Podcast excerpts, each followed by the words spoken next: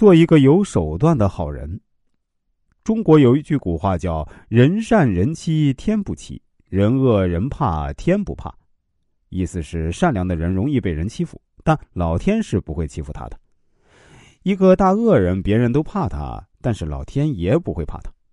老天爷当然不怕恶人，因为恶人的所作所为根本和老天爷没关系啊。老天的伟大之处在于，他不会欺负好人，也不会害怕恶人。实践给我们带来的启示是：如果你是一个烂好人，就会被人欺负；如果你是个大恶人，人人都会怕你。对于恶人，老天爷真的会收拾他吗？大家难道忘记老子说过？天地不仁，以万物为刍狗，就是说，天地对于万物来讲没什么憎恨之处，但也没什么怜悯之处。天地是无情的，如果他有情，他就会老。不是有一句话叫“天若有情天亦老”吗？老天爷在天上享他的清福，眼不见心不烦，实在没时间来管这些恶人欺负善良人的琐事。所以啊，在商场上呢，一些老江湖他们尔虞我诈。他们赚他们的钱，老天爷享他的清福，谁都懒得管谁。《道德经》里告诉我们：“天地失化，不以人恩，任自然也。”意思是说，天地对人间的态度就是任由它自然发展。大家有没有发现一个真相？如果老天爷真的发起怒来，好人和坏人都会一起遭殃。那就像地震带来灾难，不分好人和坏人。所以。我们必须在善良基础上再加上手段，没有手段的善良就是愚蠢。人生在世啊，没点手段，你拿什么对付小人？拿什么对付坏人？你小时候学的那些东西呢？是对付好人的。不要只做好人，要做一个先坏后好、面坏心好的人。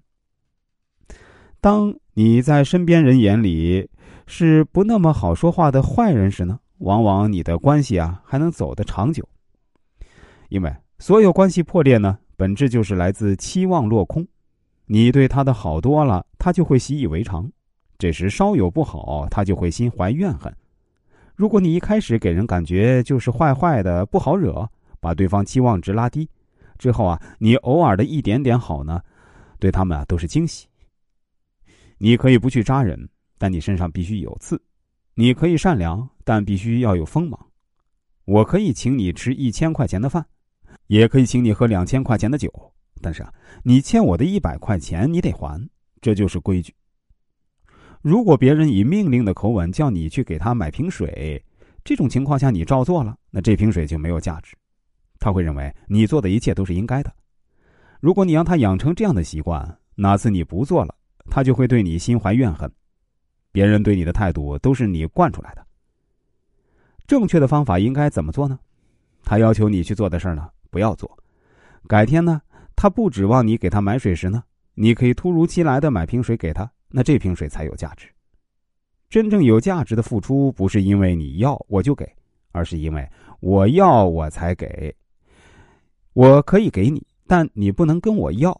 我主动给你的，你会感恩。你要了，我再给你，你会觉得我软弱。当你试着学会开始拒绝别人，开始以牙还牙的时候，你会发现，别人开始尊重你了。能让所有人满意的人呢，根本不是人。你不需要让所有人都爱你，你只需让爱你的人更爱你。至于不爱的，好走不送。做人啊，千万别装君子。最愚蠢的行为就是，你明明心里想讲利益。但嘴上还硬撑着讲道德，最后死要面子活受罪。明明就不熟，请人吃饭，只想花两百块，结果还装大方，说什么你们随便点，结果人家点了贵菜，心里又生闷气。同学聚会，明明心里不想去，但嘴里呢又不拒绝，结果去了又看不惯这些人虚伪的嘴脸。对方欠了钱，心里明明想跟对方要，但嘴上又说没事儿，不着急。说完，自己心里又骂对方不讲信用，你不累吗？简单一点儿，真实一点儿，直接一点儿，冷血一点儿，你会快乐很多。人生最大的愚蠢，就是把善良留给了错的人。